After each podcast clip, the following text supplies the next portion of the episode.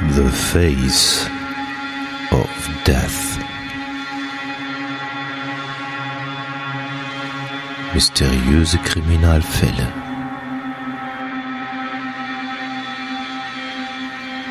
Der Podcast.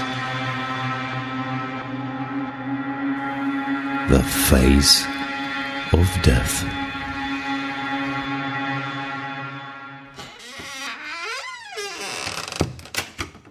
Moin, liebe Zuhörer. Hier ist der Funker von Face of Death für die Folge 101. Hatti, bist du am anderen Ende? Ja, 101, mein Gott. Dann haben, können wir jetzt ja richtig Gas geben äh, in Richtung 200, ne? Ist ja nicht mal lang. nee, es äh, steht nahezu bevor und dann äh, das Viertel 1250 ist auch bald. Ja, genau. Ja, Folge 100. Ja, war äh, interessant mit der äh, Maike. ich musste gerade überlegen. Schon, ja, schon lange her. Ja, äh, hat mal ein bisschen länger gedauert bis zur neuen Folge, aber wir haben halt auch alle ein Privatleben und ein berufliches Leben. Und da geht das halt manchmal ein bisschen äh, nicht so, wie wir es gerne hätten. Und äh, es kommen halt Sachen dazwischen, ähm, die nicht geplant sind. Da wird ein Funker geimpft und für drei Tage äh, platt gemacht damit. Ähm, das kam, glaube ich, das war, glaube ich, auch, das war, glaube ich, jetzt auch irgendwie, ne, dazwischen irgendwie. Ja, ja, das war vor, vor jetzt knapp zwei Wochen, zweite Impfung mit Moderna, erster war AstraZeneca, da ja. war ich tatsächlich zweieinhalb Tage aus dem Film. Ja, ist halt so, ne? Ja, ähm, es kam viele äh, Belobigungen äh, zur hundertsten Folge. Es gab, glaube ich, ein wenig Kritik auch ähm, was unsere äh, Hardware und Aufnahme äh, betrifft. Ähm, ich muss zu meiner Entschuldigung sagen, ähm, ja, äh, meine Aufnahme, meine Aufnahmequalität bei der 100 war jetzt nicht wirklich toll. Ähm, ich habe, du hattest auch das gleiche Audio-Interface wie ich. Äh, ich hatte bei mir das habe ich aber erst gesehen, wie die Aufnahme fertig war. Mein Equalizer war komplett unten und ich habe mich am Rechner gewundert, wo ist mein Mikro? Da kommt nichts raus. Und deswegen war meine Aufnahmequalität so schlimm. Ich meine, irgendeiner hatte da, ich weiß nicht, ich glaube im Blog irgendwie äh, gepostet, bla bla bla. Ähm, ja, irgendwie kümmert euch mal und da gibt's ja das und das. Ähm, also ich podcaste seit zehn Jahren. Ich habe, glaube ich, äh, hochwertiges Mikrofon. Äh, er hat irgendwie, glaube ich, geschrieben Headset. Also man kann mit Headset und Kopf, äh, man mit Headset ähm, podcasten. Man kann aber auch mit Mikro und Kopfhörern podcasten. Ähm, und ich habe, glaube ich, ein sehr hochwertiges Mikrofon äh, besprochen mit Tontechnikern, die selber podcasten. Also das habe ich schon ein paar Jahre. Äh, es lag bei mir wirklich nur eine Einstellung dafür. Entschuldigung. So lange Rede kurzer Sinn. Wir haben aber auch äh, noch Kommentare gehabt. Ähm, die ging runter wie Öl. Da wolltest du, glaube ich, was zu sagen, ne? Ja, also äh, vielen, vielen Dank für diese super netten Rückmeldungen. Ich meine, wir sind Jubilare gewesen und da ist man vielleicht ein bisschen milder. Und äh, ich habe es auch gelesen. Ich höre mir die Podcasts nochmal an. Ich fand die Qualität durchaus okay. Ich höre sie ja manchmal auf dem Fahrrad oder im Zug. Für mich okay, äh, Profi-Ansprüchen genügt's nicht, aber wir haben auch keine Studien äh, oder keine Studios, Sonst müssten wir da äh, auch noch viel, viel Geld reinstecken. Ich sitze jetzt zum Beispiel im Schlafzimmer, im Schneidersitz, auf dem Bett, weil ansonsten Hund, Katze, Maus, Kinder um mich rumschleichen. Und äh, hier ist mein ruhiger Raum. Ähm, ja, nochmal vielen Dank für die ganzen Rückmeldungen und äh, die Geschenke, die haben wir ja im letzten Podcast und im Hafunki erwähnt. Ich habe jetzt nochmal was gekriegt gestern. Ach. Von Cornelia Harnig, die nannte mich Funky. Woher weißt du das, Cornelia? Nicht, dass wir uns heimlich kennen. Äh, Zeitverbrechen Kartenspiel habe ich bekommen. Vielen Dank dafür. Und äh, auch für die anderen, Traudel und äh, Mario waren das, glaube ich, die uns haben was zukommen lassen. Vielen Dank. Und äh, wenn ich jetzt darf, eine längere Rückmeldung mal beispielhaft von der Hörerin Karina hat die meint, wahrscheinlich diese, die runterging wie Öl. Jo. Hi Hatti, hi Funker, ich genieße gerade eure hundertste Folge und da Funker ja immer ganz scharf auf Feedback ist, here we go. Wer zu den True Crime Junkies gehört, kennt sie alle und ich muss sagen, euer ist mir der Liebste. Warum? Weil ihr unperfekt, Bindestrich perfekt seid. Hä? Was soll das jetzt heißen? Schreibt sie selber. Euer Podcast ist nicht perfekt, das wisst ihr selber, aber danach, äh, dadurch gibt, gebt ihr ihm den Charakter, den die wenigsten haben, die wenigsten Podcasts, denke ich mal. Mittlerweile funktioniert dieser Podcast in Klammern zumindest in der True Crime Szene alle gleich. diese Podcasts alle gleich. Es wird ein Fall vorgelesen und danach wird die Moral der Geschichte besprochen. Klar, ihr habt ebenfalls ein Skript, aber ihr redet frei, werft eure persönlichen Ansichten rein und diskutiert darüber. Äh, das ist auch so meine Wahrnehmung. Sie schreibt weiter. So kommen wir auch zu einem weiteren Punkt, Diskussionen. Ich liebe gepflegte Diskussionen. Leider etwas, was sich in der heutigen Gesellschaft verliert. Ihr redet über eine Tatsache und jeder legt die Sicht seiner, die Sicht seiner Dinge dar, was zu weiteren Fragen beziehungsweise weiteren Antworten führt. Ihr seid nicht in Anführungsstrichen gekauft. Es ist so entspannt, einen Podcast zu hören, der nicht gekauft ist. Man merkt, dass ihr nicht auf Biegen und Brechen politisch korrekt sein wollt, Bindestrich, obwohl ihr es trotzdem seid. Ihr wollt eure Zuhörer nicht in äh, Anführungsstrichen erziehen. Und falls es äh, diesem trotzdem nicht passt, dann ist es halt so, hört halt woanders rein. Das zeigt, dass ihr nicht nur wegen dem Fame macht. Wie würde meine Mutter jetzt einfach sagen, und das hat mich berührt, liebe Karina, vielen Dank, das sind einfach anständige Jungs mit einem Zwinkersmiley dahinter. Lasst euch nicht beirren, geht euren, äh, weiter euren Weg und ich begleite euch gerne dabei. Liebe Grüße, Karina. Ja, ja, wow. Danke, danke, danke, ja. Äh, ja, ist so. Ähm, es ist halt einfach hier äh, super, super äh, ähm, nicht professionell, was wir hier machen. Äh, ja, wir lesen auch unseren Fall vor und erzählen da ein bisschen was zu, haben unsere eigenen Meinungen. Ähm, ja, äh, ja, Amazon Wunschliste hatten wir beim letzten Mal besprochen. Ähm, da hast du noch äh, irgendwie reingeworfen, äh, da war eine Karte von dem und dem Menschen drinne. Äh, ja, es, ich habe den Namen vergessen, aber es, war, aber es war der gleiche, der mir auch was geschickt hatte, der dir was geschickt hatte. Ja, siehst du. Ich entschuldige mich, ich habe den Namen jetzt vergessen, aber es ist halt schon so lange her. Äh, ja, ganz, ganz lieben Dank. Gerne Amazon Wunschliste könnt ihr bespielen. Ähm, ich muss mal gucken. Ich hatte ja auch gesagt, irgendwie, da waren halt auch viele teure Sachen drauf. Äh, die ich dann äh, mal, ja, sind halt noch drauf, aber ähm, ja, man muss halt, das, das, das tut dann natürlich vielleicht auch mal weh, wenn, hm, was soll ich denn da jetzt Schokolade für 15 Euro schicken? Weil ich sie mag? Also, hallo? ja, ich habe auch ein bisschen ausgedünnt, das war vielleicht noch ein bisschen äh, frech auch. Ja, apropos Schokolade. Kinder essen auch gerne Schokolade und wir wollen ja. mal mit wir wollen mal mit dem Crime ABC anfangen. Ähm, es gibt die Diskussion, äh, die im Raum steht, die der Funke da mal hinwirft, haben arme Kinder schlechtere Chancen?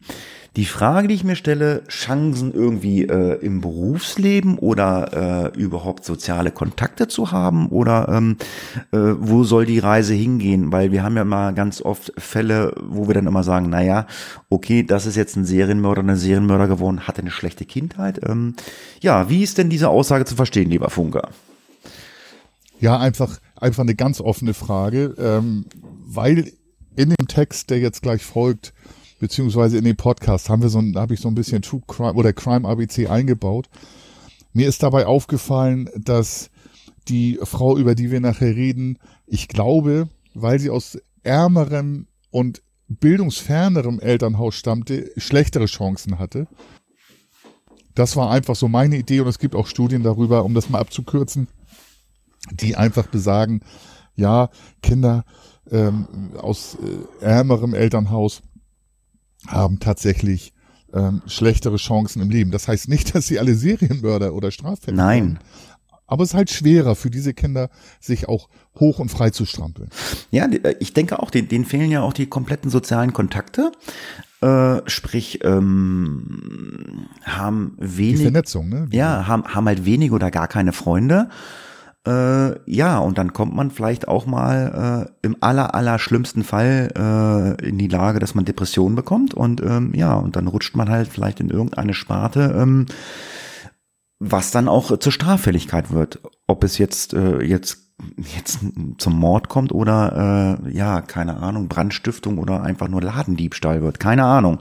Also das ist ja nach oben hin alles offen. Ähm, ja, aber äh, ich vermag das nicht zu urteilen, ob das so ist, aber äh, in, die Fäll, in den Fällen, die wir es bearbeiten, haben wir halt oft mal ähm, ja arme Familien, die Eltern haben halt ähm, einen schlecht bezahlten Job, ähm, irgendeiner trinkt und oder Mutter prostituiert sich und so. Das sind dann immer so Verhältnisse, so ja, das ist jetzt nicht so die Kindheit, die man sich gerne wünscht oder die wir erlebt haben.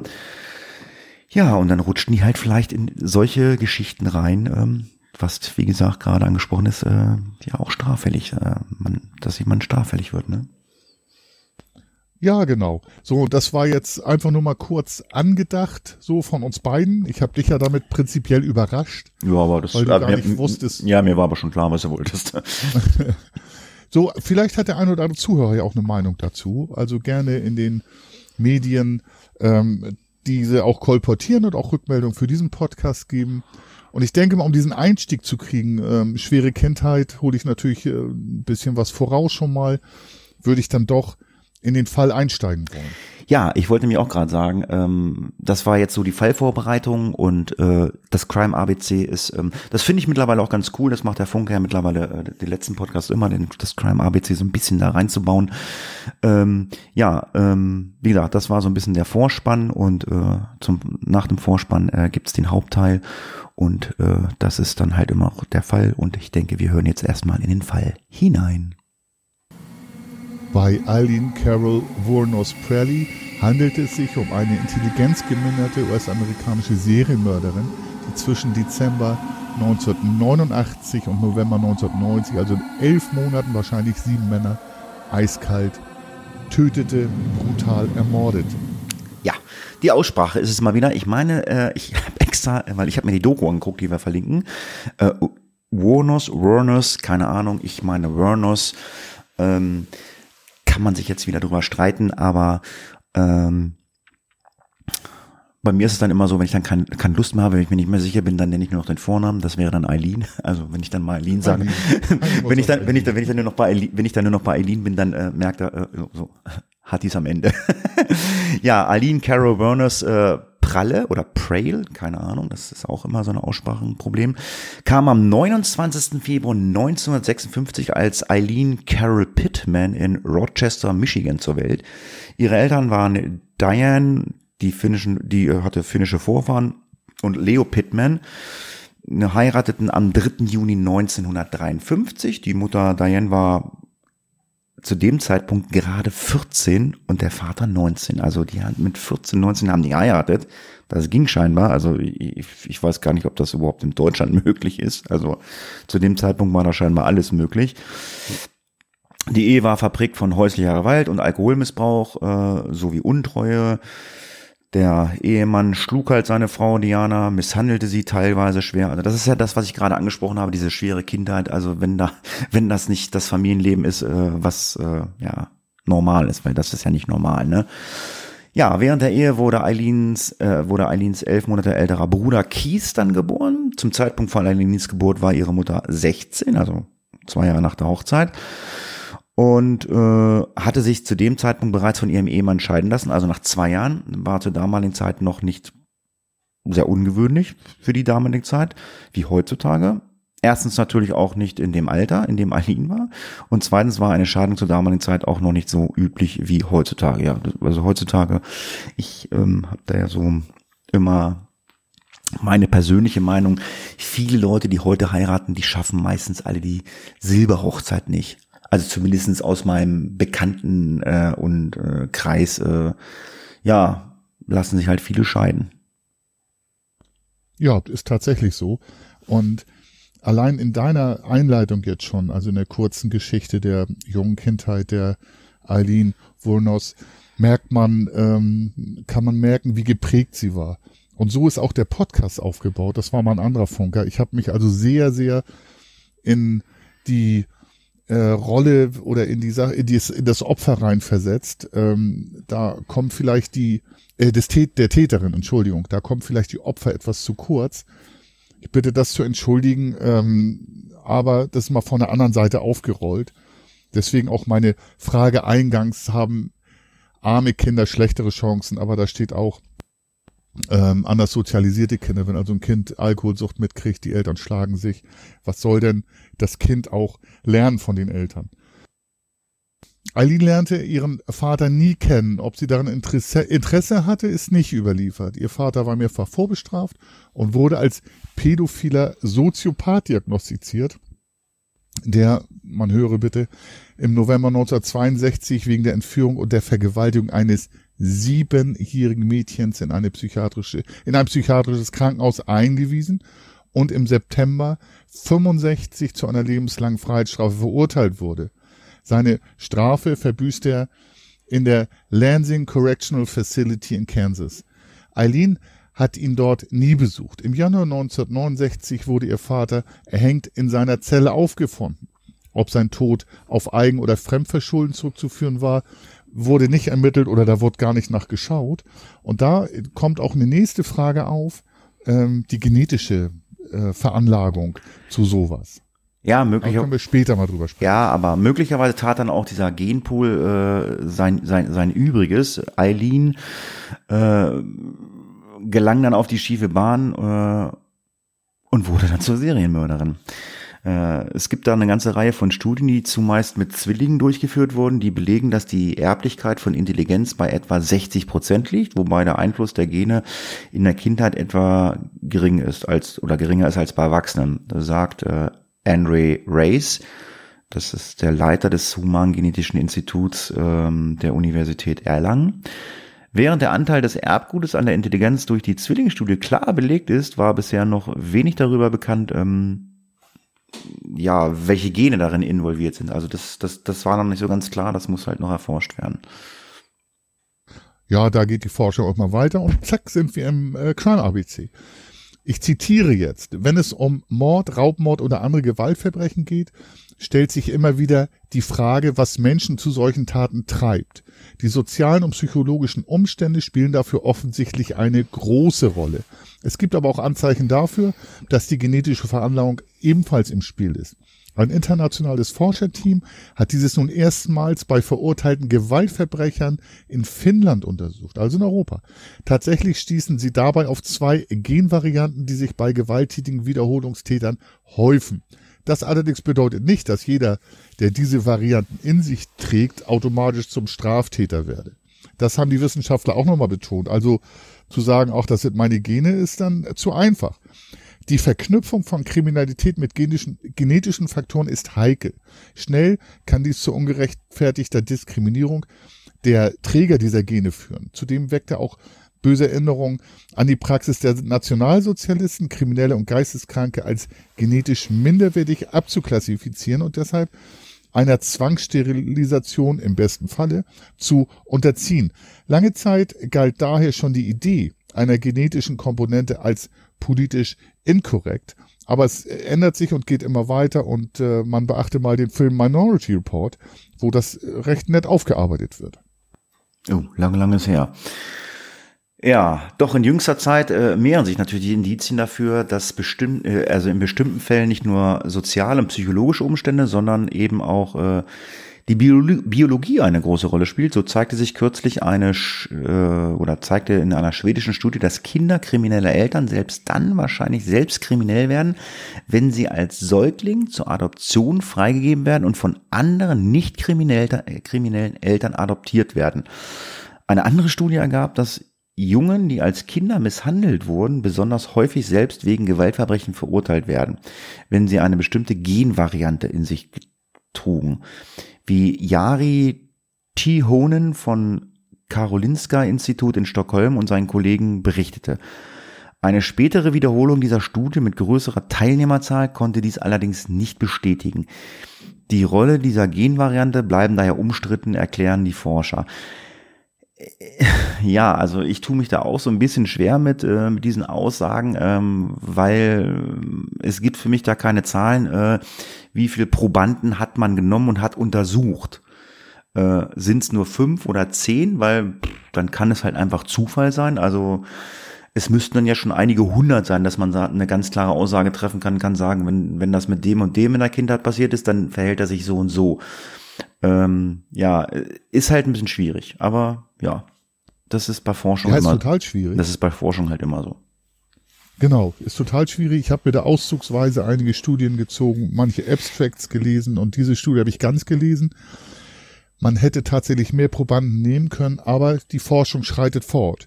So, und bevor wir dann jetzt äh, mit Eileen Wurnos weitermachen, als letztes nochmal, gehen wir mal auf die Geisteswissenschaft. Der bekannte Philosoph Jean-Jacques Rousseau sagte, dass die Freiheit des Menschen nicht darin liegt, dass er tun kann, was er will, sondern dass er nicht tun muss, was er nicht will.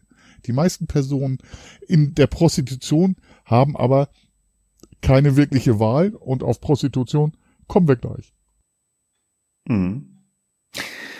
Ja, kommen wir äh, weiter äh, in den Fall äh, Eileen, weil nach der Scheidung lebte Eileens Mutter dann allein mit ihren Kindern in Troy in Michigan. Anfang 1960 zog sie dann nach Houston, Texas und ließ Eileen und Keith in der Obhut ihrer Eltern Laurie und Britta Werners äh, in Ro Rochester, Minnesota zurück. Die Großeltern adoptierten ihr, ihre Enkel am 18. März 1960. Das heißt also, die Mutter hat zur Adoption freigegeben. Das haben dann die Eltern dann übernommen.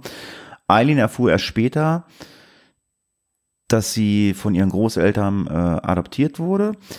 Verschiedene Quellen geben an, dass sie zu diesem Zeitpunkt zwischen 10 und 12 Jahre alt war. Sie hatte ihren Onkel Barry und äh, er damals 21 Jahre alt war und ihre und die Tante Lori damals ungefähr 14 Jahre alt war, mit dem sie selbst im Haushalt aufwuchs, so wie ihre leibliche Mutter, äh, für Geschwister gehalten. Also das war halt alles so ein bisschen verschwiegen.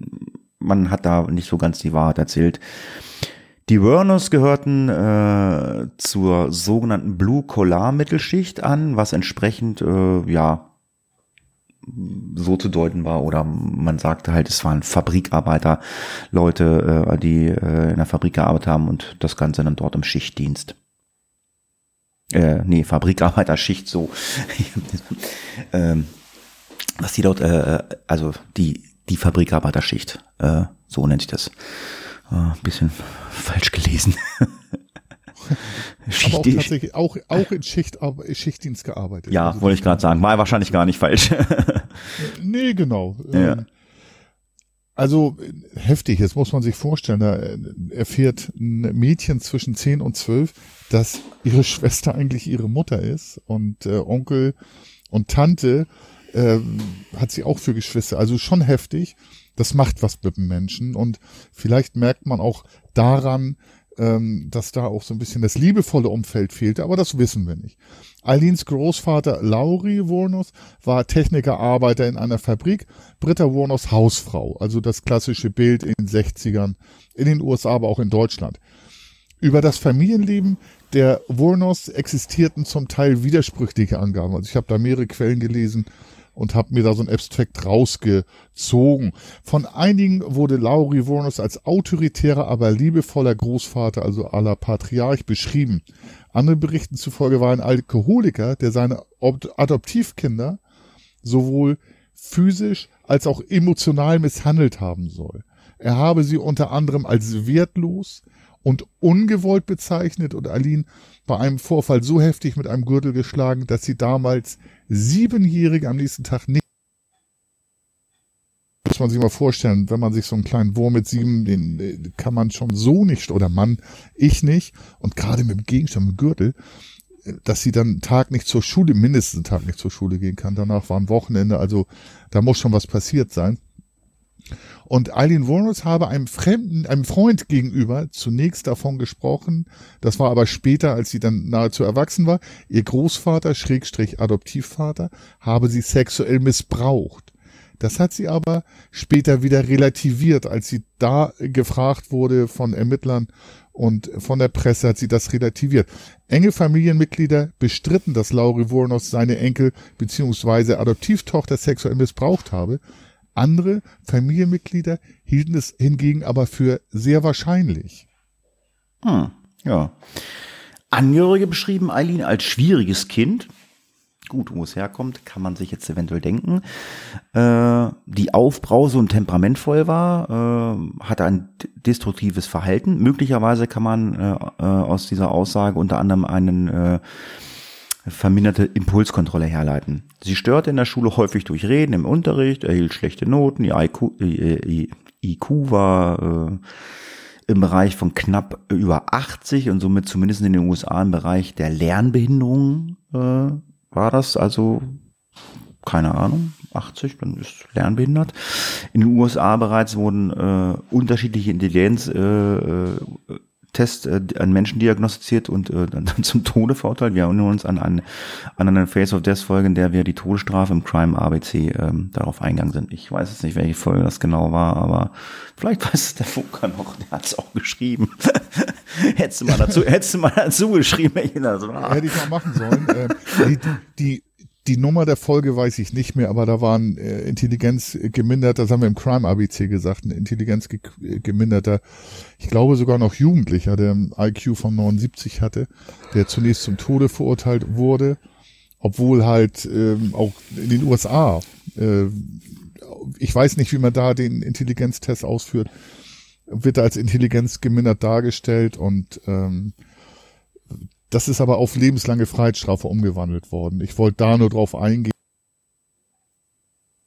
Ist das, glaube ich, noch ein bisschen anders, ähm, man auf Intelligenzminderung da nicht so viel Rücksicht nimmt. Das war meine Aussage dazu. So, jetzt fast schon erstreckend logisch in der Konsequenz, also in den Umständen, in ihrer Intelligenz, in den Familienverhältnissen und in ihren Gehen, riss Aline immer wieder von in Anführungsstrichen zu Hause, es war ja bei ihren Großeltern aus und trieb sich herum. Sie rauchte und konsumierte Alkohol und andere Drogen, verübte Diebstähle und legte Brände. Also sie hat schon in der Kindheit, Kindheit äh, endet mit dem Vollenden des 14. Lebensjahr, hat sie schon delinquentes, äh, Schrägstrich, strafrechtlich relevantes Verhalten gezeigt. Mit neun, und jetzt eine andere Quelle hat noch sechs gesagt, wobei ich die neun Jahre glaube, zog sie sich beim Legen eines Feuers bleibende Brandnarben im Gesicht und an den Händen zu. Obwohl sie mehrmals versuchte, sich das Leben zu nehmen, erhielt sie keine psychologische Hilfe. Also äh, oftmals ist das ja dieser Gedanke nach Suizid, dieser Schrei ist ja auch ein Ruf nach Hilfe. Die ist hier aber verwehrt worden. Also weder von Fachleuten noch von ihrem Umfeld. Wie muss sich da so ein behandeltes Kind fühlen, als allein und nicht beachtet. Niemand kümmerte sich wirklich um sie. Ab ihrem elften Lebensjahr wurde Eileen mit Jungen aus der Nachbarschaft sexuell aktiv, elf Jahre, und verlangte dafür Bier, Zigaretten oder Geld. Also muss ich vorstellen, die ist elf, möglicherweise noch nicht mal so richtig in der Pubertät, äh, möglicherweise, das weiß ich nicht, das, das konnte ich auch nicht rausfinden, wird dann sexuell aktiv. Also was ist da, für so einen Menschen Sexualität, wenn es dann auch noch für äh, Dinge geht wie Bier, elf, Zigaretten und Geld. Also fing sie quasi im Alter von zehn Jahren an, sich zu prostituieren. Was das mit einem nicht beachteten, alleingelassenen Kind macht, kann ich nur schwer erfassen. Ja, ist schon, ist schon erstaunlich, dass ein Kind mit zehn Jahren so weit ist. Vor allen Dingen, ähm, ich weiß nicht, äh, inwieweit die in der Schule schon diesen wie sagt man, Sexualunterricht hatten. Oder ob, wo die das her hat, das weiß man nicht so genau. Also wir gucken uns das jetzt noch ein bisschen weiter an. Ähm, sie hatte mit 13 Jahren dann Sex mit einem erwachsenen Freund des Großvaters. Ob dieser Sex einvernehmlich war, ähm, ist nicht bekannt, ist aber auch äh, eigentlich egal gewesen, weil man muss sich halt einfach die Frage stellen, wer schützt das Kind vor sexuellen Übergriffen? Also ähm, es ist halt einfach unverständlich. Der Sex mit Erwachsenen und gerade einem Freund der Familie ist grenzüberschreitend und war, war sicherlich vernichtend und ein weiteres äh, Mosaiksteinchen in der äh, Entwicklung von Eileen. Angeblich habe sie auch äh, eine Beziehung zu ihrem Bruder Kies gehabt. Auch das ist äh, in einer Karriere wie der von Eileen nicht ungewöhnlich.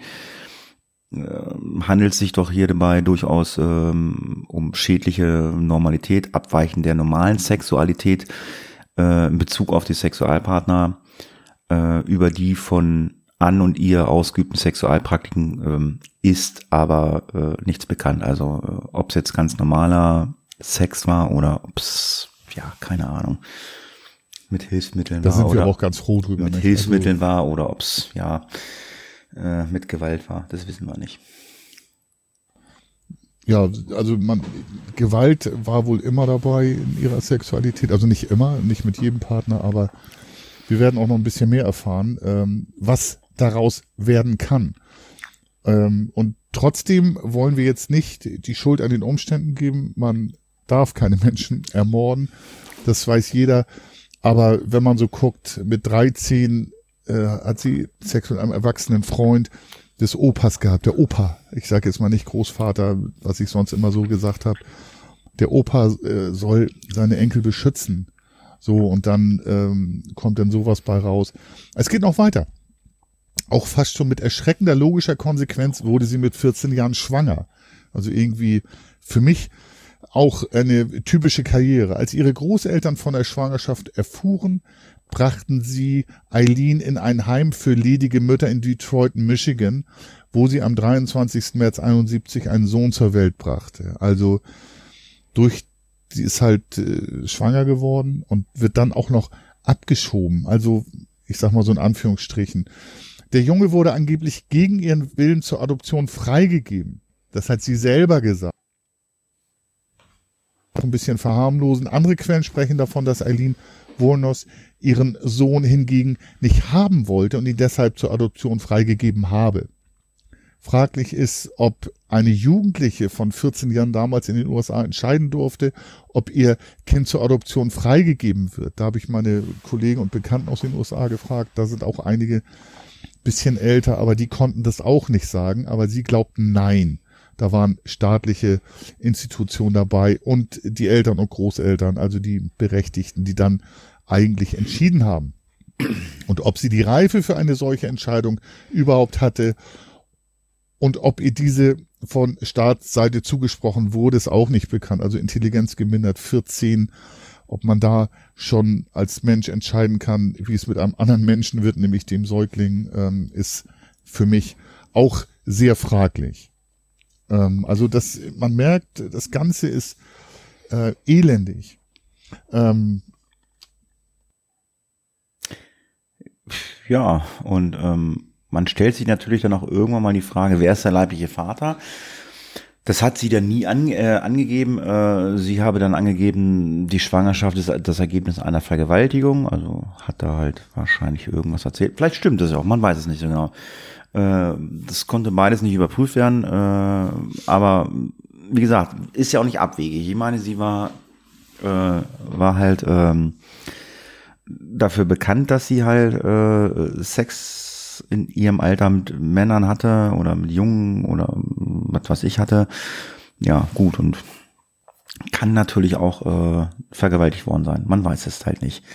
Britta Burners, die äh, seit mehreren Jahren trockene Alkoholikerin war, starb am 7. Juli 1971.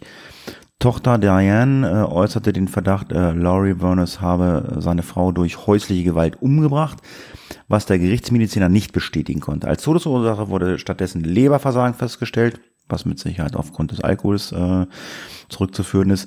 Nach dem Tod ihrer Großmutter brach die 15-jährige Eileen die Schule ab und lebte fortan auf der Straße. Sie hielt sich häufig in Bars auf und trampte, um, äh, trampte umher und hat dann meistens im Wald geschlafen oder in irgendwelchen verlassenen, abgestellten Autos hat sie übernachtet. Also jetzt beginnt so, sage ich mal, äh, der äh, die äh, die schlechte Karriere. Ja, wird fortgeführt und die die Oma Brit gestorben ist, war vielleicht, und das ist aber meine Interpretation, da habe ich nichts drüber gelesen, so der letzte Stützpfeiler in ihrem Leben, möglicherweise aber auch für sie als Ausrede und Rationalisierung benutzt. Also, dass sie halt sagt, na ja, da war das halt so, Oma ist gestorben das musste ja so werden. Das weiß ich nicht, aber vorstellbar ist es. Ihren Lebensunterhalt verdiente sie sich zu der Zeit dann durch Prostitution. All ihre Versuche einer geregelten Arbeit nachzugehen, scheiterten. Und das ergibt auch Sinn, man wird auch später noch hören, dass sie tatsächlich eine Chance hatte, ein anderes Leben zu führen, aber sie konnte das nicht. Wahrscheinlich hat sie gar nicht diese Struktur gehabt, ähm, äh, vernünftig arbeiten zu können, sich anzupassen, sich unterzuordnen. Und äh, so wurde sie am 27. Mai 1974 im Jefferson County, Colorado, wegen disorderly conducts, also ordnungswidrigen Verhalten. Das ist bei uns, ich sag mal, falsch parken, zu schnell fahren, ordnungswidrig. Trunkenheit am Steuer und es, man höre zu, Schießens aus einem fahrenden Fahrzeug festgenommen. Im Jahr 1976 trampte sie, das heißt Hitchhiking in den USA, ähm, nach Florida, wo sie den damals 69-jährigen Yachtclub-Präsidenten Louis Gratz Fell, der ist 2000 gestorben, kennenlernte, den sie dann auch relativ schnell heirateten, nämlich im 4. Mai 76. Und jetzt muss man überlegen, jetzt ist sie vielleicht, hat die Chance, ein neues Leben zu führen. Sie ist, äh, ich sag mal so, jetzt durch die Heirat an Geld gekommen, äh, an andere Umstände, an äh, eine andere Klasse als die Blue Collar Class. Ähm, so, aber jetzt, nachdem sie ihn mit einem Krückstock, also mit seinem Krückstock, er war auch ein bisschen gehbehindert, auch schon älter, äh, geschlagen hatte, erwirkte Fell, also ihr damaliger Mann, gerichtlich ein Kontaktverbot gegen sie und beantragte im Juli 1976, also knapp zwei Monate nach der Hochzeit, die Annullierung der Ehe. Die Beziehung zu Lou, Louis Gratz Fell hätte ein Wendepunkt in ihrem Leben sein können, wie ich ja schon gesagt habe. Allerdings, jetzt sage ich es mal wieder so, ganz Aline Voranos und ihre Umstände konnte sie vielleicht aufgrund ihrer kognitiven Struktur kein geregeltes und liebevolles Leben äh, führen und spüren. Hat man die Liebe erfahren, kann man es auch nicht geben. Ja, jetzt gucken wir uns mal an. Jetzt ist, äh, kommen wir an den Punkt, wo sie dann halt auch mal straffällig geworden ist. Und zwar am 13. Juli 1976 wurde Eileen in einer Bar in Michigan verhaftet. Und zwar wegen Körperverletzung und Ruhestörung. Ähm, dafür wurde sie angeklagt. Und äh, was hat sie gemacht? Sie hat einem Barkeeper eine Billardkugel an den Kopf geworfen. Das tut weh. Ihr Bruder äh, Kies starb am 17. Juli 1976 im Alter von 21 Jahren an Kehlkopfkrebs. Ähm, von der Lebensversicherung davon hat sie 10.000 Dollar erhalten. Die hat sie allerdings innerhalb von zwei Monaten ausgegeben, hat dann wohl in Sausen Braus gelebt. Nämlich einen Teil hat sie nämlich dann in ein ähm, Pontiac, das ist ein Auto, äh, investiert, den sie daraufhin auch zu Schrott gefahren hatte. Ja, auch hier zeigte sich, dass sie keine Zukunftsvision hatte und nicht planvoll ihr Leben betreffend vorging. Ich meine, 10.000 ähm, Dollar waren halt doch schon eine Menge Geld damals und man hätte das ja auch mal ein bisschen, sage ich mal, strukturierter äh, planen und ausgeben können. Ja, genau. Bist du aber nicht strukturiert und hast es nicht gelernt, hilft dir keiner dabei, dann ist das fast äh, eine logische Konsequenz. Auto kaputt fahren und sie wird das Geld durchgebracht haben. Also ja. mit äh, Drogen beziehungsweise überwiegend Alkohol und äh, ich sag mal, wie nennt man es immer so schön mit Party und Feiern. Am 20. Mai 1981 wurde sie wegen bewaffneten Raubüberfalls auf einen Lebensmittelladen verhaftet. Man muss sich das so vorstellen. Zum Beispiel 7-Eleven eingetragenes Warenzeichen hat also 24-7 auf, jeden Tag. Da kann man immer ähm, Dinge kaufen und die sind auch geeignet dafür, dass man sie nachts überfällt. und am 30. Juli 1983 dann aber wieder entlassen, also knapp zwei Jahre später.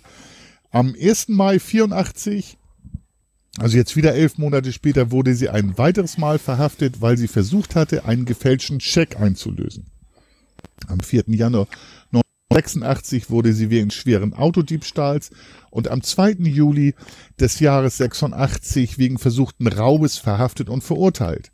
Also jetzt merkt man, die Karriere nimmt Fahrt auf, wenn ich das mal so despektierlich sagen darf. Am äh, 1988 wurde sie zusammen mit ihrer Freundin Tyria Moore, einem ehemaligen Zimmermädchen, mit der sie seit 1986 zusammenlebte, wegen tätlichen Angriffs mit einer Bierflasche bestraft. Ja, das waren jetzt so, sage ich mal, die Straftaten, die jetzt ähm, harmlos waren, wenn man so bezeichnen kann. Aber jetzt kommt es zum ersten Mord und zwar am 30. November 1989 hat sie einen Mann namens Richard Mallory erschossen.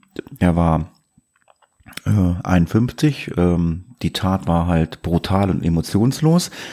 Das verlassene Auto von dem Ermordeten wurde zwei Tage später gefunden. Seine Leiche erst am 13. Dezember, also gute 14 Tage später. Ähm, Mallory, war allerdings auch kein Unbescholtener, das war ein verurteilter Vergewaltiger.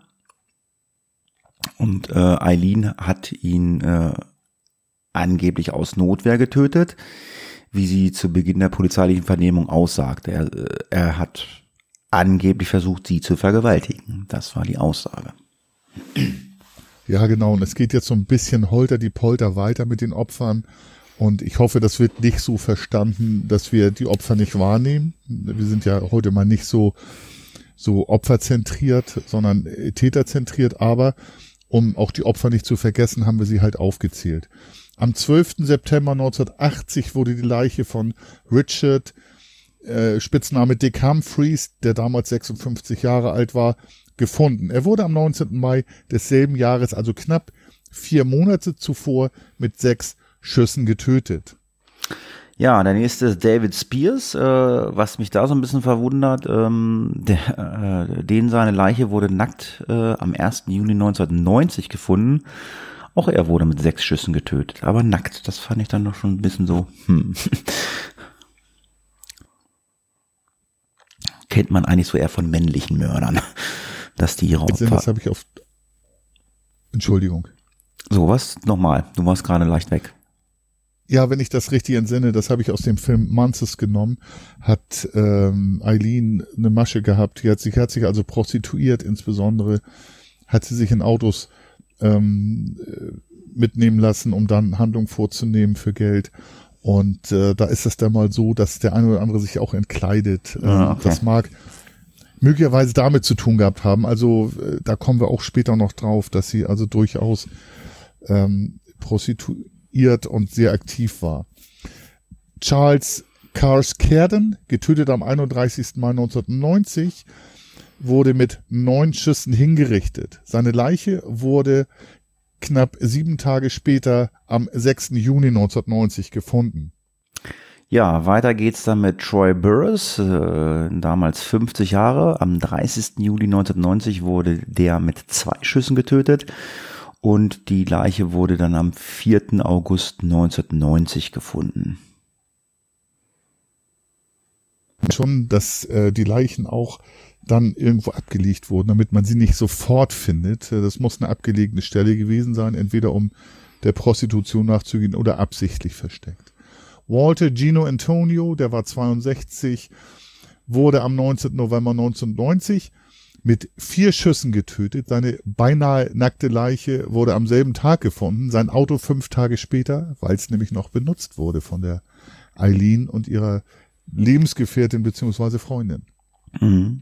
Ja, weiter geht's mit Peter Sims, 65. Der verschwand am 7. Juni 1990 auf der Fahrt von Florida nach Arkansas.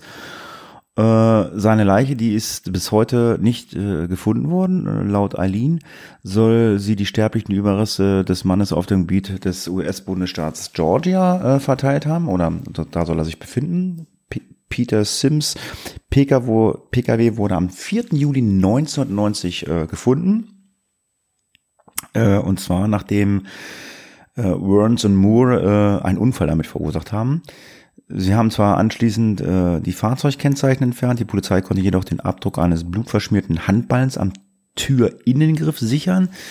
Sie wurden jedoch äh, in diesem Fall nicht angeklagt. Ja, und äh, ohne da jetzt eine Lanze brechen zu wollen oder negativ zu reden zu wollen, das ist in den USA, es sind, passieren öfter solche Sachen, ob es am Föderalismus liegt, der Polizeien. Ähm, das war auch so eine Sache, da die haben Unfall verursacht. Ähm, Eileen betrunken, ihre Lebensgefährtin Schrägstrich Freundin auf dem Beifahrersitz. Ähm, dabei haben sich beide verletzt und Blut- und Serumspuren hinterlassen und das konnte man 1990 schon sichern ähm, und wurden gemeldet über 911, also 911, bei uns ist das 110, aber da ist dann äh, nichts draus geworden. Aber jetzt dieser Autounfall, der, der eben erwähnt wurde, der brachte die Polizei zumindest auf die Spur von Eileen Wuornos. Zeugen hatten Eileen und Tara Moore, ihre Freundin, nämlich gesehen, als sie das Auto an der Unfallstelle verließen. Die haben also noch versucht, das wieder zu starten. Das funktionierte nicht, weil ähm, der Motor und der Anlasser beschädigt waren.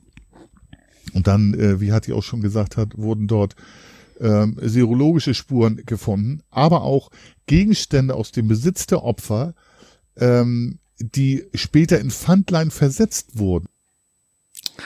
Tja. Also ähm, da ist man dann in Pfandlein gegangen und hat das festgestellt, weil dort, wenn man in den USA Gegenstände versetzt hat, dann musste man sich registrieren. Und auf denen konnten ebenfalls diese in dem Auto gesicherten Fingerabdrücke dann festgestellt werden. Volnus wurde dann am 9. Januar 1991 festgenommen. Gegenüber ihrer Freundin Tara Moore hatte sie im Dezember 1989 ihren ersten Mord gestanden. Da streitet man sich auch noch, ob, ob äh, Tyra davon gewusst hatte, aber wahrscheinlich nicht. Ähm, äh, Eileen wollte Tyra versorgen in der Beziehung und hat gesagt, ja, prostituieren ein bisschen, aber ich nehme eine geregelte Arbeit an. Ähm, Tara gab später an, nicht geglaubt zu haben und unterstützte während der U-Haft die Polizei. Also da muss man sich jetzt mal vorstellen, äh, die hatten eine Beziehung. Ähm, es wurden mehrere Telefonate aufgezeichnet, die Eileen und Tyra geführt haben, um Details über das Tatgeschehen oder die Tatgeschehen zu erhalten. Eileen hat dann später zugegeben, sieben Männer ermordet und ausgeraubt zu haben. Gegenüber der Polizei und im späteren Prozess sagte sie zunächst aus, dass jedes ihrer Opfer sie bedroht, angegriffen oder vergewaltigt habe. Also sie hat da wahrscheinlich, ähm, das konnte ich aber auch nicht nachlesen, mir nur selber ausdenken, Richtung Notwehr sich rechtfertigen wollen. Mhm. Ich habe mal eine Frage an dich als Polizeibeamter. Ähm, ab wann gilt ein Mörder als Serienmörder? Gibt es da eine bestimmte Anzahl? Wenn man sagt so drei, vier oder, oder zwei, äh, gibt es da eine Zahl, dass man sagt, das ist jetzt ein Serienmörder? Ich meine, sie hat jetzt sieben ermordet. Das ist ja schon eine Serie. Gibt es da eine Zahl? Würde mich mal interessieren. Ja, Fiel also, mir gerade mal so ein. Ja. Äh, ich glaube, ich glaub, wir müssen da, wir müssen da tatsächlich überhaupt nicht trennen. Ähm, ähm, ich bin mir nicht ganz sicher, aber in der Literatur gilt ab drei. Ah. Ich glaube, ich, ich, ich, muss, ich, ich, ja. ich, muss kurz überlegen, weil äh, Hörer, die, äh, ich wurde schon mal kritisiert, weil ich halt auch manchmal fälschlich was sage. Ähm, ne, es gibt eine Rippenserienfraktur, also mehrere Rippen gebrochen. Und eine Rippenserienfraktur ist, glaube ich, äh, ich meine äh, auch mindestens drei Rippenbrüche. Dann gilt das als Serienfraktur. Dann ist das Jetzt nicht davon herzuleiten, dass es ein Serienmörder ist, aber, aber ja, die magische Zahl drei. Ich meine, das war bei einer Rippenserien, aber wie gesagt, äh, nagelt mich da nicht fest, googelt mal, aber ich meine, es waren drei. Ist, äh, Ausbildung, das, Ausbildung ist so lange, lange her. Das würde ja Sinn ergeben, dass man von der Serie ab drei spricht. Ähm, das ist mein Wissen bei Serienmördern. Und dagegen Massenmörder ab vier. Also da gibt's dann Überschneidung ähm, eine Masse ist ab vier. Aber du warst ja, die Frage war nach Serienmörder und da bin ich mir so gut wie sicher, dass es international ab drei getöteten Personen. Ja, super. Wenn ich dir jetzt die Frage stelle, wo ist der Unterschied zwischen einem Serien- und Massenmörder, jetzt sag mir nicht die Zahl eins. Nö, mit, mit eins bist du halt normaler Mörder, mit zwei auch.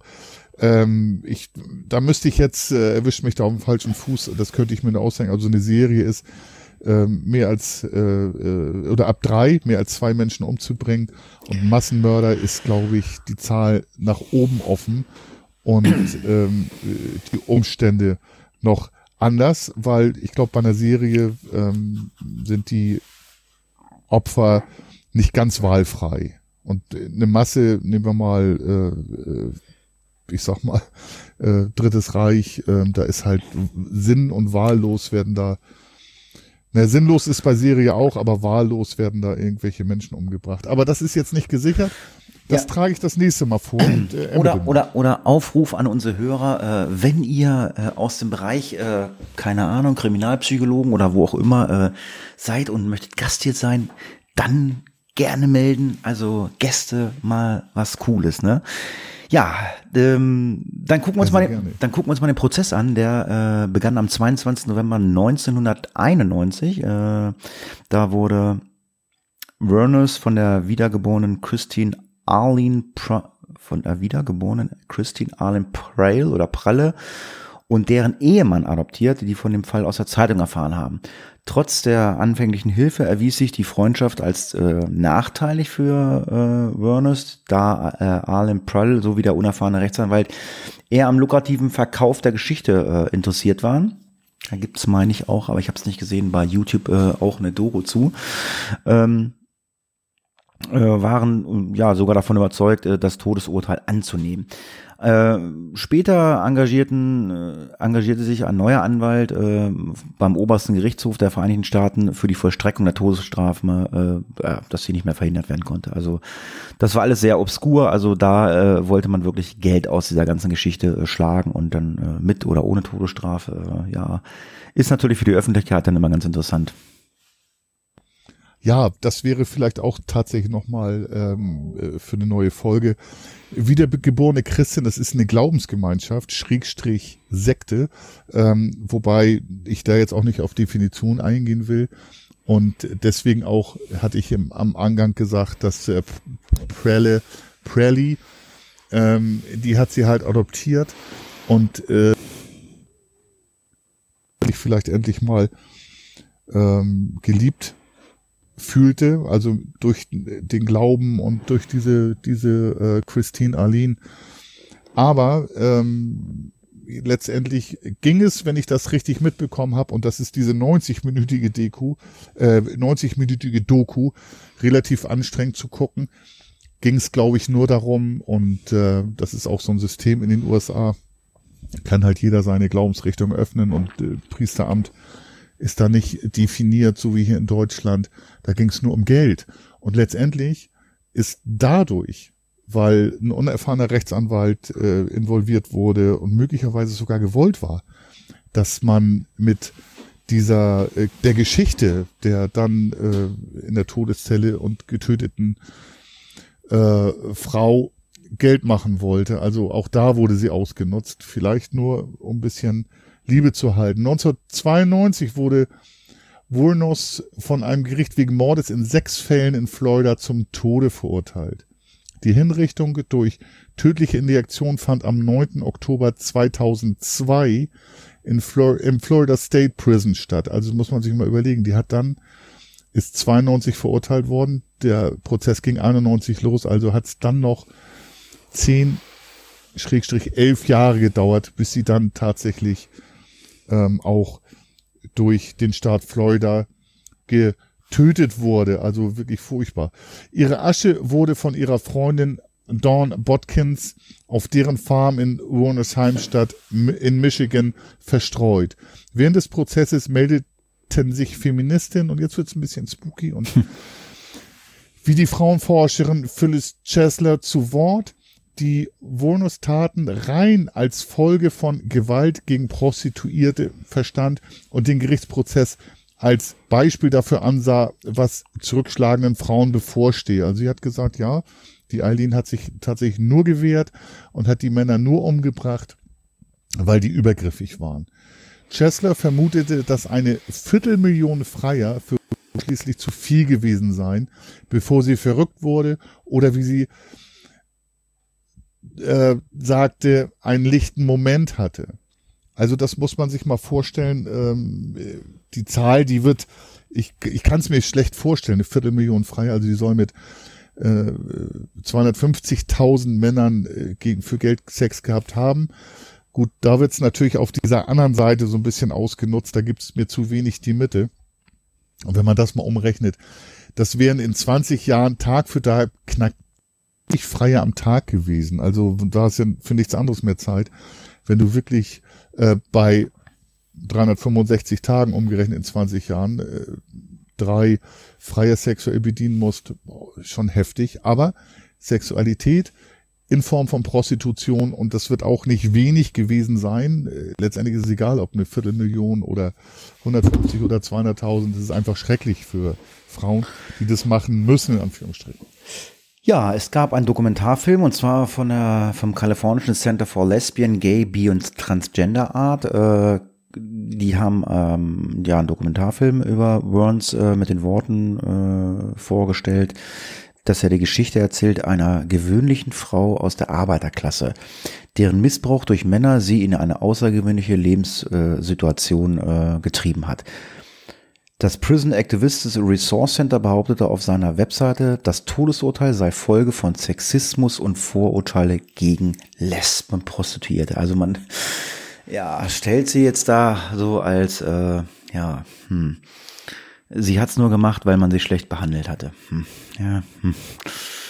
nicht so einfach. Ja, und letztendlich ähm, entstand für mich das Gefühl, also gerade so in dem letzten Drittel meiner Recherchen, entstand für mich einfach das Gefühl, dass jetzt auch diese arme Frau, ehemals armaliges Kind, äh, ehemals arme Jugendliche ähm, und das Schicksal einfach genutzt wird, um da ähm, Werbung auch für gewisse Institutionen. Ist es nicht ganz falsch, aber es trifft sich sicherlich auch etwas in der Mitte. Ähm, und natürlich haben wir gewissen Sexismus da erlebt, auch heute vielleicht noch. Ähm, ob sie lesbisch war, weiß ich nicht. Äh, ich hatte das Gefühl, dass sie keine sexuelle Ausrichtung hatte. Sie hat ja aber allerdings ähm, äh, eine gewisse über eine gewisse Zeit eine Beziehung geführt und in dem Film Monsters, ob das nun stimmt oder Monster, kam halt raus, dass sie eigentlich nicht homosexuell war, aber sich nach Liebe gesehnt hat und dann die Zärtlichkeit dieser jungen Frau erfahren hat. Aber ich glaube, scheußlich, für mich widerlich, äh, dass dann der Tod, das Schicksal äh, der Opfer auch, die sie ermordet hat, aber auch das Schicksal der Eileen für diese Zwecke dann auch ausgenutzt wird. Das ist äh, reines Publikmachen. Wonus selbst änderte ihre Aussage zu den Tathergängen mehrmals. Erst berief sie sich drauf, vor allem im ersten Fall, dass sie in Notwehr gehandelt habe. Da erinnern wir uns, das war der äh, äh, vorbestrafte Vergewaltiger. Kommt in dem Film Monster auch relativ gut raus, der vergewaltigt sie. Und da, den tötet sie wirklich, in dem Film zumindest, in Notwehr. Also um äh, sexuelle Handlung und auch andere körperliche Übergriffe, nämlich Schläge abzuwehren. In einem Zeitungsinterview sagte sie nach mehreren Jahren in der Todeszelle dagegen, es sei in keinem Fall Notwehr gewesen. Und da ein Zitat, allerdings von mir aus dem Englischen übersetzt. Ich habe sie einfach nur ausgeraubt und umgebracht. In einem Interview wiederholte sie diese Selbstbezichtigung. Als das Gespräch allerdings beendet war und die Kameras angeblich ausgeschaltet waren, sagte sie dem Reporter wiederum das Gegenteil und berief sich mehrmals auf Notwehr und gab an, sie habe einfach genug von den, von der Quälerei im Gefängnis und wollte der Sache ein Ende machen. Das heißt also, so sagt die Geschichte, was davon wahr ist, weiß ich nicht, aber dass sie dann auch zu ihrem Nachteil gelogen hat, damit sie endlich diese Quälerei in der äh, Todeszelle, habe ich ja gesagt, über zehn Jahre, einfach beenden konnte. In einem letzten Interview vor ihrer Hinrichtung machte sie einen geistig verwirrten Eindruck. Was ja verständlich ist, also dein Tod rückt näher, wer da noch rational und äh, unemotional durchs Leben geht, weiß ich nicht. Der Reporter fragte sich in einem späteren Kommentar, wie sie den am Vortrag erfolgten Test auf ihre psychische Gesundheit habe bestehen können. Also sie ist interviewt worden. Dann wird nochmal ein Intelligenztest gemacht, vor der Todesstrafe, zumindest in Florida, also vor der Vollstreckung. Und er hat sich gewundert, weil er sie völlig äh, benebelt gesehen hat, wie sie den hatte bestehen können. Ja, oh, Entschuldigung. Somit sind wir am Ende des Falls äh, ja, sind mal wieder in unserem ganz normalen Workflow, eine gute Stunde ähm, für eine Fallvorstellung mit unseren äh, Hausmeisterei. Äh, ja, für mich ein interessanter Fall. Ähm, ich habe die ganze Zeit während des Podcasts immer überlegt, äh, Monster, Monster, Monster. Ich meine, ich habe den Film sogar gesehen, äh, aber schon lange, lange her. Ich weiß gar nicht, wann der lief, der Film, weil wir haben uns im Vorgespräch äh, unterhalten, wo ich gesagt habe, wo ich das gelesen habe, weil ich gedacht habe, guckst du ihn an, habe gedacht so, hm, nee, ich glaube, der ist schlecht. Ähm, ich muss jetzt sagen, einfach jetzt alleine ähm, von der, ähm, der Podcast-Folge, von der Schilderung, Ich glaube, ich gucke mir einfach mal an, weil ich will mir einfach mal sehen, wie man, wie man sowas verfilmt. Ähm, wir haben das jetzt verpodcastet und ähm, ich habe mir auch die Doku angeguckt, die eine Dreiviertelstunde geht, die wir verlinkt haben bei YouTube. Äh, ja, und ich will halt einfach mal sehen, äh, wie man das im Film umsetzt. Ich glaube, er ist nicht gut. Funker sagt, ja, es ist okay, äh, man kann ihn gucken, aber Geschmäcker sind ja verschieden. Ähm, das ist ja auch beim Funker mir. Der eine mag die Musik, der andere die und ja. Aber ähm, ich habe schon viele Sachen gesehen. Ich habe auch mal das Problem mit Serien. Ich fange an und dann habe ich die Sachsendicke und ja, schauen wir mal. Ja, das war wie gesagt äh, Eileen Werns als Fall. Und äh, ja, wir sind am Ende äh, der Podcast-Folge. An dieser Stelle würde normalerweise ein Krimi-Rätsel kommen. Ich sehe keins, aber ähm, da wird sich jetzt der Funker wahrscheinlich mit irgendeiner coolen Nummer rausziehen. Was ist da los? wir haben einfach keine Antworten gekriegt. Also ich hatte ja äh, mehrfach ah. gesagt, wir haben, wir haben zwei Antworten gehabt. Das Krimi-Rätsel habe ich. Ja, aber wir müssen dann ja auch irgendwann mal auflösen. Ja. Machen wir beim ähm, nächsten Mal. Machen wir beim nächsten Mal. Also ich habe die jetzt parat. Ähm, vielleicht hat noch jemand äh, des Rätsels Lösung. Ähm, Mordbaum. Jetzt gebe ich noch mal einen kleinen Hint. Ein Klassiker der Literatur. Ähm, mehr will ich da nicht sagen. Äh, wenn man Baum und Mord hört und wer sich auskennt, kommt auf eine Epoche. Auflösung nächstes Mal und dann müssen wir uns überlegen, ob wir da vielleicht ein, äh, andere Pro teilnehmen, ähm, weil es ist schade, wenn sich nur zwei Leute äußern ähm, für so ein Rätsel. Vielleicht gibt's da was anderes, was wir machen können. Da nochmal vielleicht die Frage an unsere Zuhörer. Habt ihr einen Vorschlag, was wir machen können? Oder beteiligt euch und das vielleicht auch in Form der Rückmeldung, die Rückmeldung aus, aus der hundertsten Folge, überwiegend positiv, aber nicht alle, sondern auch Hinweise, haben mich geflasht und ich stehe auf Rückmeldung. Ja, an dieser Stelle vielen Dank fürs Zuhören. Wir äh, hören uns dann in der nächsten Face of Death Folge in zwei, drei, spätestens keine Ahnung, äh, Wochen äh, und dann demnächst natürlich auch in einer äh, Folge von unserem Personal Podcast Funky. Ich sage an dieser Stelle Tschüss, macht's gut, bis zum nächsten Mal und wie immer, der Funker hat das letzte Wort.